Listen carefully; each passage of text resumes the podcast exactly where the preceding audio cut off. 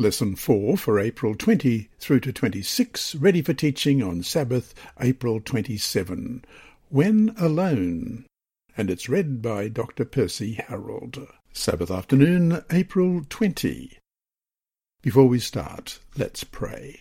Our Heavenly Father, we come to all sorts of interesting questions as we read your word, and you find there for us so much that tells us about life. And this week we're going to be reading about being single or alone. And as we do so, we pray that your Holy Spirit will guide us, because in many ways each of us is alone, but we know that there is a friend that sticketh closer than a brother, our Lord Jesus Christ. Keep us close to him, and may your Spirit guide us this week. We pray in Jesus' name. Amen. Our memory text this week is Genesis chapter 2 and verse 18. And the Lord God said, It is not good that man should be alone. I will make him a helper comparable to him. Let's read that again, Genesis 2, verse 18. And the Lord God said, It is not good that man should be alone. I will make him a helper comparable to him. A fascinating yet painful story made the news years ago. A young woman had been found dead in her apartment. Though the death was tragic itself, what made the story worse was that the woman had been dead for more than ten years before being found. Ten years. Thus the question that people had asked, and rightly so, was, how, in a big city like this, with so many people and with so many means of communication, could a woman who was not a street person have been dead for so long and no one know? Though extreme, this story is an example of a reality. Many people are suffering from loneliness. In 2016, the New York Times ran an article entitled Researchers Confront an Epidemic of Loneliness. The problem is real. From the start, we as human beings were not meant to be alone.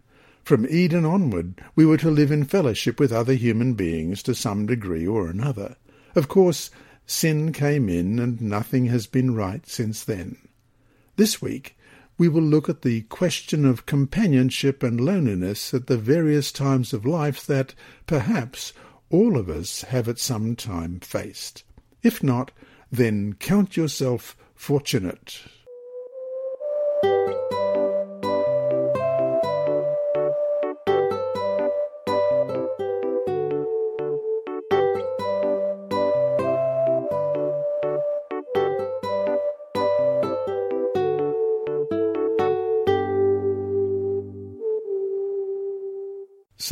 April 21. Companionship.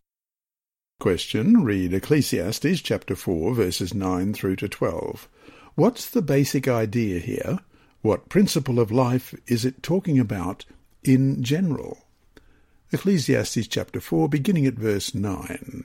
Two are better than one because they have a good reward for their labour. For if they fall, one will lift up his companion.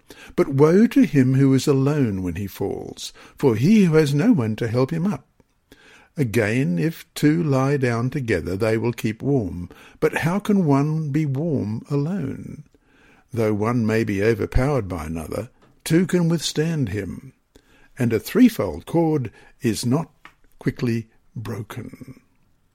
Very few of us can make it alone.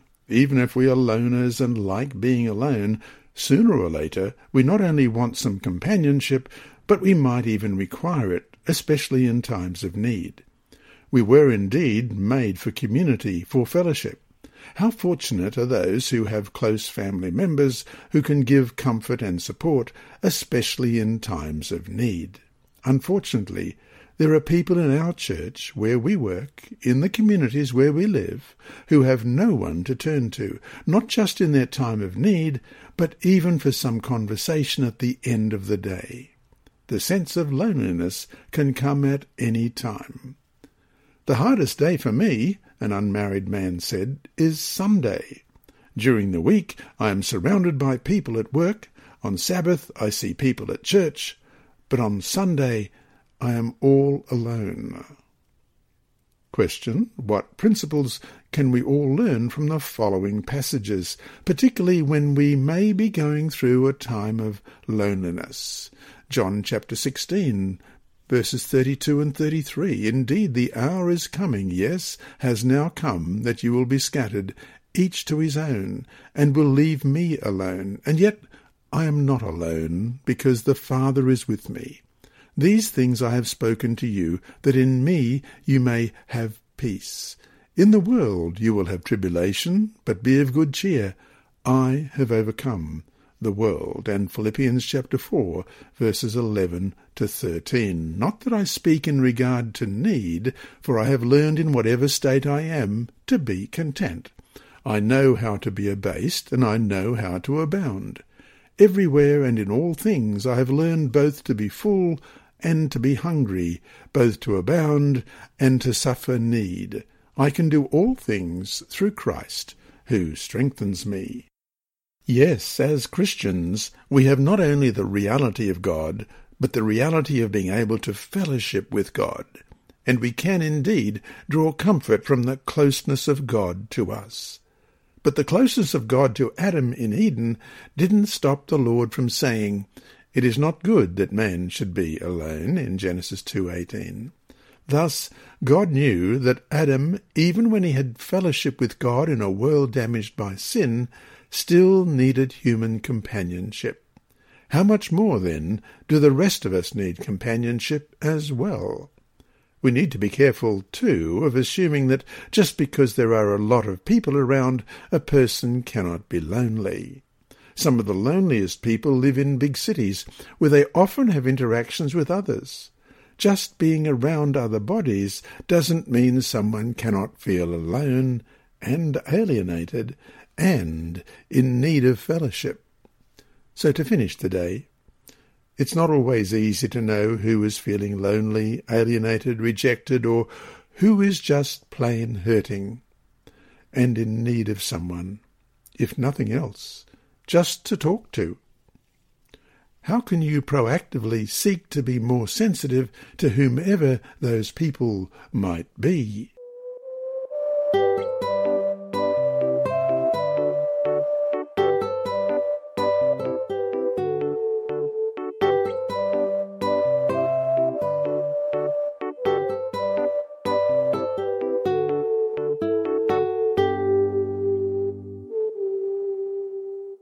Monday, April 22. The Unmarried Life. A young woman told of the advantages of not being married. Twice I had the opportunity to go serve in the mission field, and I responded without any hesitation. A married person with a family might have had to take a little more time making that decision because it doesn't just involve them, but also their spouse and children. Question. What are, according to Paul, good reasons for remaining unmarried? 1 Corinthians 7, 25 to 34. Now, concerning virgins, I have no commandment from the Lord, yet I give judgment as one whom the Lord in his mercy has made trustworthy. I suppose, therefore, that this is good because of the present distress, that it is good for a man to remain as he is. Are you bound to a wife? Do you seek to be loosed? Are you loosed from a wife?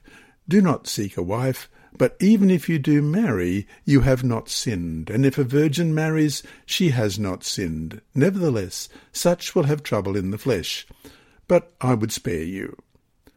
But this I say, brethren, the time is short, so that from now on even those who have wives should be as though they had none those who weep as though they did not weep, those who rejoice as though they did not rejoice, those who buy as though they did not possess, and those who use this world as not misusing it, for the form of this world is passing away.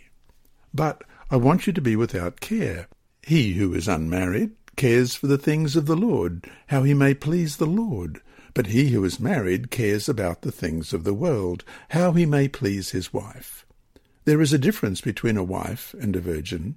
The unmarried woman cares about the things of the Lord, that she may be holy both in body and in spirit, but she who is married cares about the things of the world, how she may please her husband.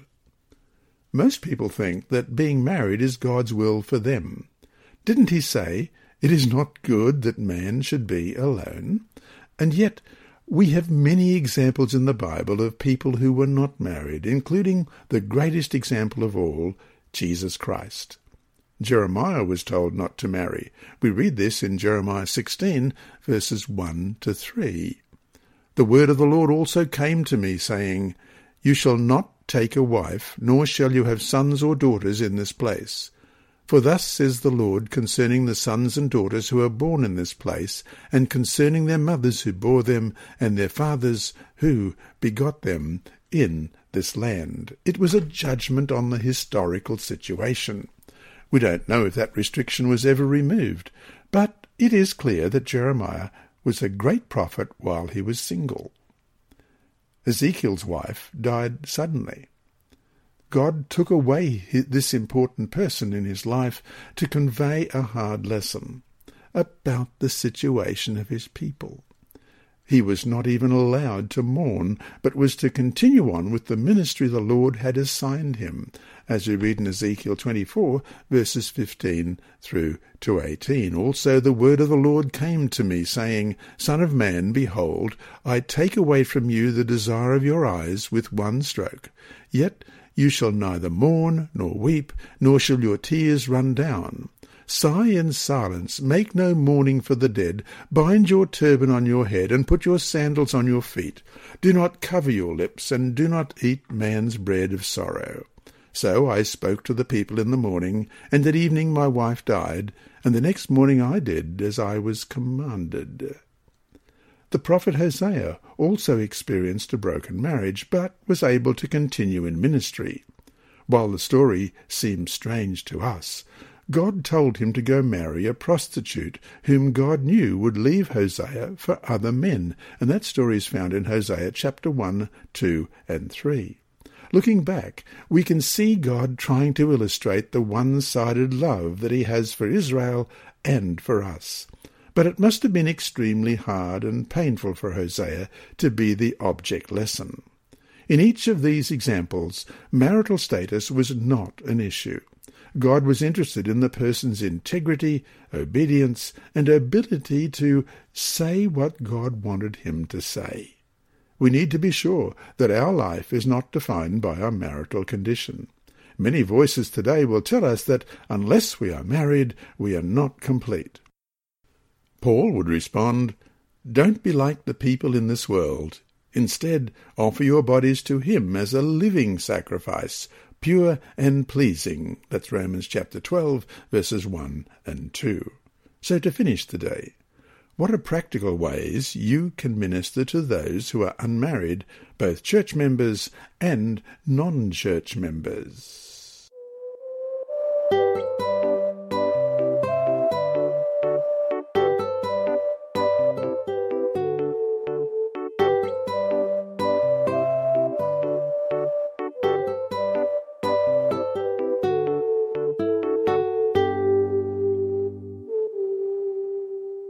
Tuesday, April 23, when a marriage ends. Of all the ways sin has devastated humanity, with the exception of physical suffering and death, what has faced more devastating consequences from sin than the family? It's almost as if the phrase dysfunctional family is redundant. What family isn't, to some degree, dysfunctional? Outside of death, one of the hardest things a family can face is a divorce. People going through this terrible experience run a gamut of emotions. Probably the first and most common is grief, which, depending on the individuals, may last for several months to several years with different intensity. Some may experience fear, fear of the unknown, financial anxieties, and the fear of being unable to cope. Some may go through a period of depression, anger, and yes, loneliness. question, what broad principles concerning divorce can we gather from the following verses? Malachi chapter 2 and verse 16. For the Lord God of Israel says that he hates divorce, for it covers one's garments with violence, says the Lord of hosts. Therefore take heed to your spirit that you do not deal treacherously. And Matthew chapter 5 verses 31 and 32. Furthermore, it has been said, Whoever divorces his wife, let him give her a certificate of divorce. But I say to you that whoever divorces his wife for any reason except sexual immorality causes her to commit adultery. And whoever marries a woman who is divorced commits adultery. And Matthew 19, verse 8. He said to them, Moses, because of the hardness of your hearts, permitted you to divorce your wives, but from the beginning it was not so. And 1 Corinthians chapter 7, verses 11 to 13. But even if she does depart, let her remain unmarried or be reconciled to her husband, and a husband is not to divorce his wife.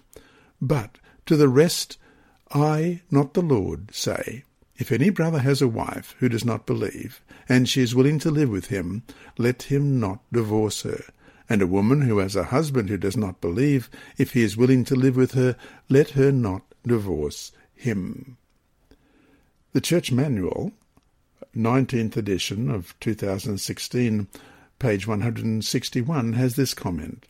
The Church, as a redemptive agency of Christ, is to minister to its members in all of their needs and to nurture everyone so that all may grow into a mature Christian experience. This is particularly true when members face lifelong decisions such as marriage and distressful experiences such as divorce. When a couple's marriage is in danger of breaking down, every effort should be made by the partners and those in the church or family who minister to them to bring about their reconciliation in harmony with divine principles for restoring wounded relationships. And then there are three passages, four passages um, recorded here, and I'll read those for you. The first is Hosea chapter 3, verses 1 to 3. Then the Lord said to me, Go again, love a woman who is loved by a lover, and is committing adultery, just like the love of the Lord for the children of Israel, who look to other gods and love the raisin cakes of the pagans. So I bought her for myself for fifteen shekels of silver, and one and one half homers of barley. And I said to her, You shall stay with me many days. You shall not play the harlot, nor shall you have a man. So too will I be toward you. And 1 Corinthians 7, verses 10 to 13. Now to the married I command, yet not I, but the Lord, a wife is not to depart from her husband, but even if she does depart, let her remain unmarried or be reconciled to her husband and a husband is not to divorce his wife. And 1 Corinthians chapter 13 verses 4 to 7. Love suffers long and is kind. Love does not envy. Love does not parade itself, is not puffed up, does not behave rudely, does not seek its own, is not provoked, thinks no evil, does not rejoice in iniquity, but rejoices in the truth bears all things, believes all things, hopes all things, endures all things. And Galatians chapter 6, verse 1 Brethren, if a man is overtaken in any trespass, you who are spiritual restore such a one in a spirit of gentleness, considering yourself, lest you also be tempted. The quote continues Resources that can be of assistance to members in the development of a strong Christian home are available through the church or other church organizations. These resources include programs of orientation for couples engaged to be married, programs of instruction for married couples with their families, and three, programs of support for broken families and divorced individuals. And so to finish today, what are practical and non judgmental ways you can help someone going through divorce?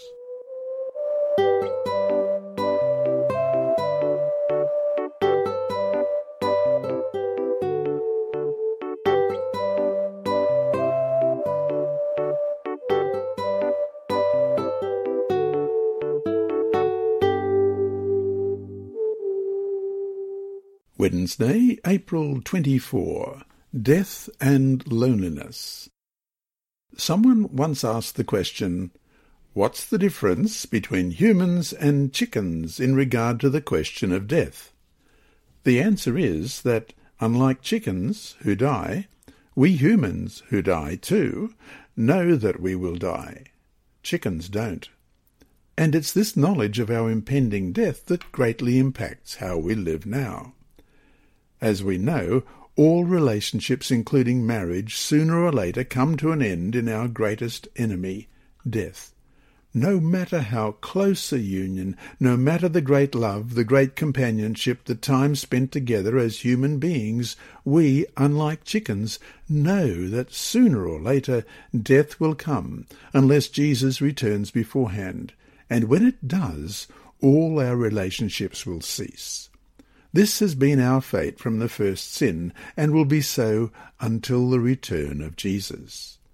The Bible doesn't tell us which of the two, Adam or Eve, died first, but it must have been particularly painful for the other one, especially since death was never supposed to be part of life to begin with. If, as we saw in an earlier lesson, the death of a single leaf caused them to mourn, who could imagine what they went through with the death of a spouse? The problem is that we are so used to death that we just take it for granted. But it was never supposed to be something that we as humans experienced. Hence, even to this day, we struggle to make sense of it, when so often we just can't. Question. What do the following texts teach us about death and about how people struggle with it? Isaiah chapter 57 verse 1 The righteous perishes, and no man takes it to heart. Merciful men are taken away, while no one considers that the righteous is taken away from evil. Revelation 21 verse 4. And God will wipe away every tear from their eyes. There shall be no more death, nor sorrow, nor crying. There shall be no more pain, for the former things have passed away. In 1 Thessalonians 4 verses 17 to 18. Then we who are alive and remain shall be caught up together with them in the clouds to meet the Lord in the air. And thus we shall always be with the Lord. Therefore comfort one another with these words.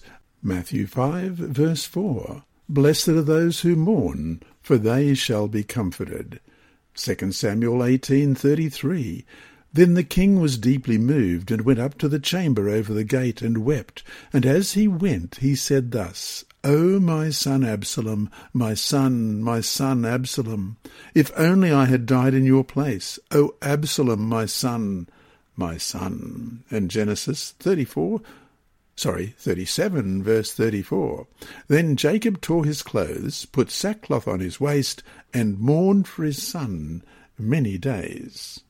No question, not only do we all face the reality of our own death, we face the reality of the death of others, of loved ones, of maybe our closest companion.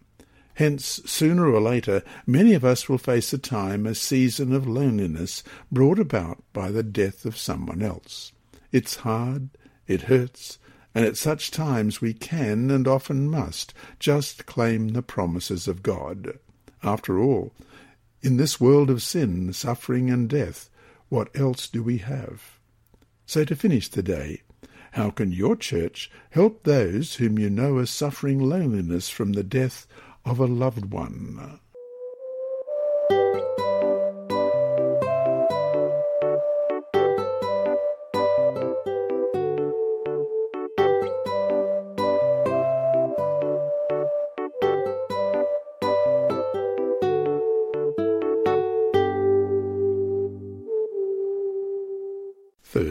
April 25. Spiritually Single.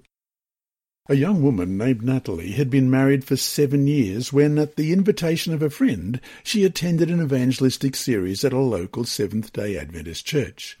Convicted by what she learned, she surrendered her heart to Christ, had a new birth experience, and despite the strenuous objections of her husband, parents, in-laws, even her next-door neighbour, Natalie joined the Seventh-day Adventist Church. She also adjusted her lifestyle to every degree possible to her newfound faith. As one can imagine, she faced a great deal of pushback.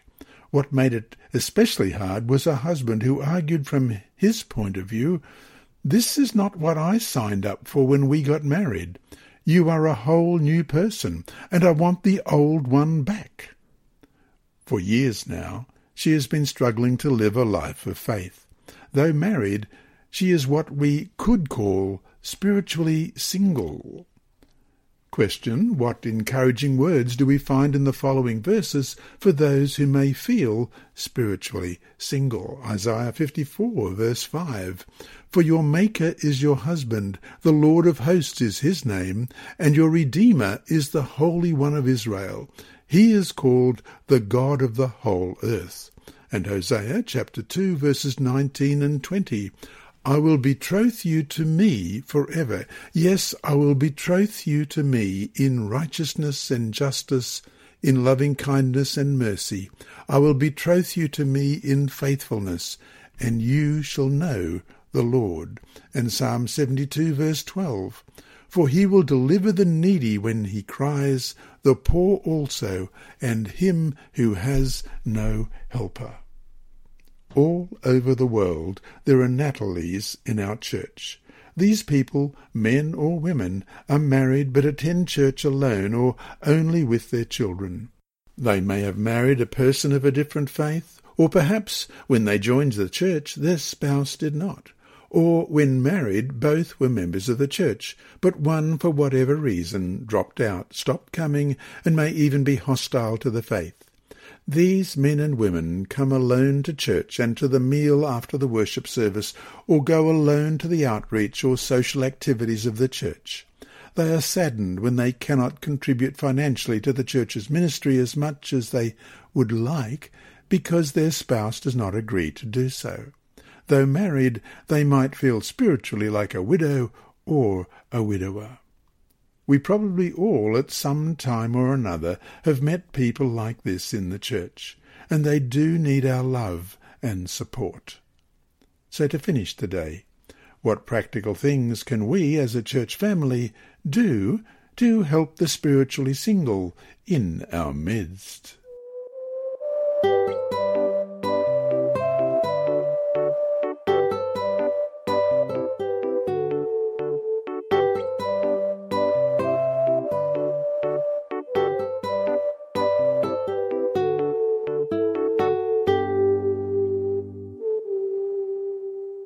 Friday, April 26.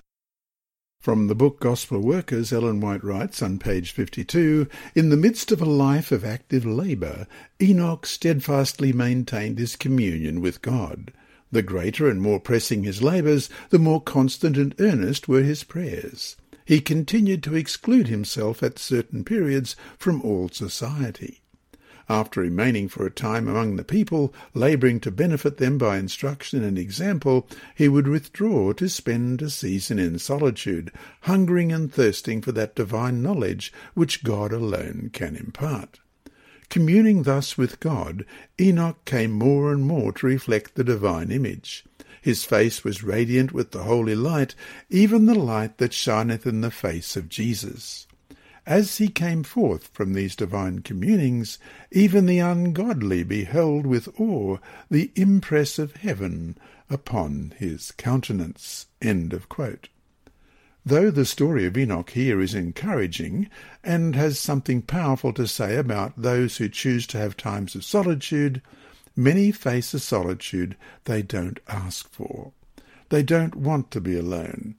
Yes, again, we can always have a joyful communion with the Lord, who is ever present, but sometimes we crave human companionship and fellowship. How crucial that we, as a church, be ready to reach out to those who might be sitting right next to us on Sabbath each week, yet who are going through a terrible season of loneliness. At the same time, if you are going through such a time, seek out someone whom you feel that you can trust at church or elsewhere and let them know. Many times people simply cannot tell by looking at someone what they are going through. It's easy, at least for some people, to hide behind a mask. And that brings us to our three discussion questions for this week. One, how can your church learn to be more sensitive to the needs of the lonely in your midst? Two, not that I speak in regard to need, for I have learned in whatever state I am to be content, Paul wrote in Philippians 4:11. Read the larger context of Paul's words here. How can we learn to apply these to ourselves? At the same time, why must we be very careful in how we quote this passage to someone who truly is hurting? Let's look at the wider context. We'll go back to Philippians chapter 4. Let's start at the first verse. Therefore, my beloved and longed for brethren, my joy and crown, so stand fast in the Lord, beloved. I implore Euodia and I implore Syntyche to be of the same mind in the Lord. And I urge you also, true companion, help these women who laboured with me in the gospel, with Clement also, and the rest of my fellow workers whose names are in the book of life. Rejoice in the Lord always. Again I will say, Rejoice. Let your gentleness be known to all men. The Lord is at hand. Be anxious for nothing, but in everything by prayer and supplication with thanksgiving let your requests be made known to God, and the peace of God, which surpasses all understanding, will guard your hearts and minds through Christ Jesus. Finally, brethren, whatever things are true, whatever things are noble, whatever things are just, whatever things are pure, whatever things are lovely, whatever things are of good report, if there is any virtue, and if there is anything praiseworthy, meditate on these things. The things which you learned and received and heard and saw in me, these do, and the God of peace will be with you. But I rejoiced in the Lord greatly that now at least your care for me has flourished again, though you surely did care, but you lacked opportunity. Not that I speak in regard to need, for I have learned in whatever state I am to be content. I know how to be abased, and I know how to abound.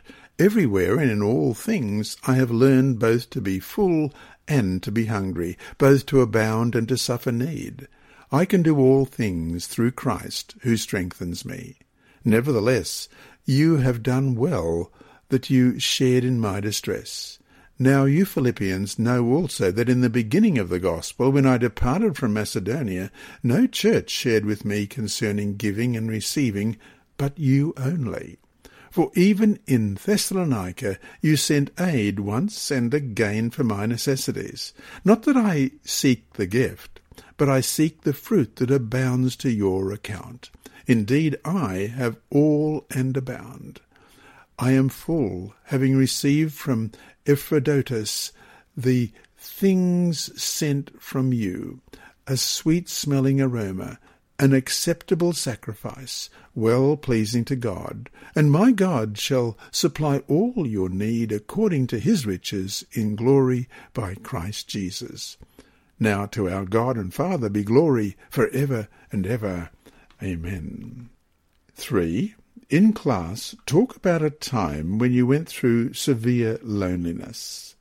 What helped you? What hurt you? What did you learn that could be a help to others?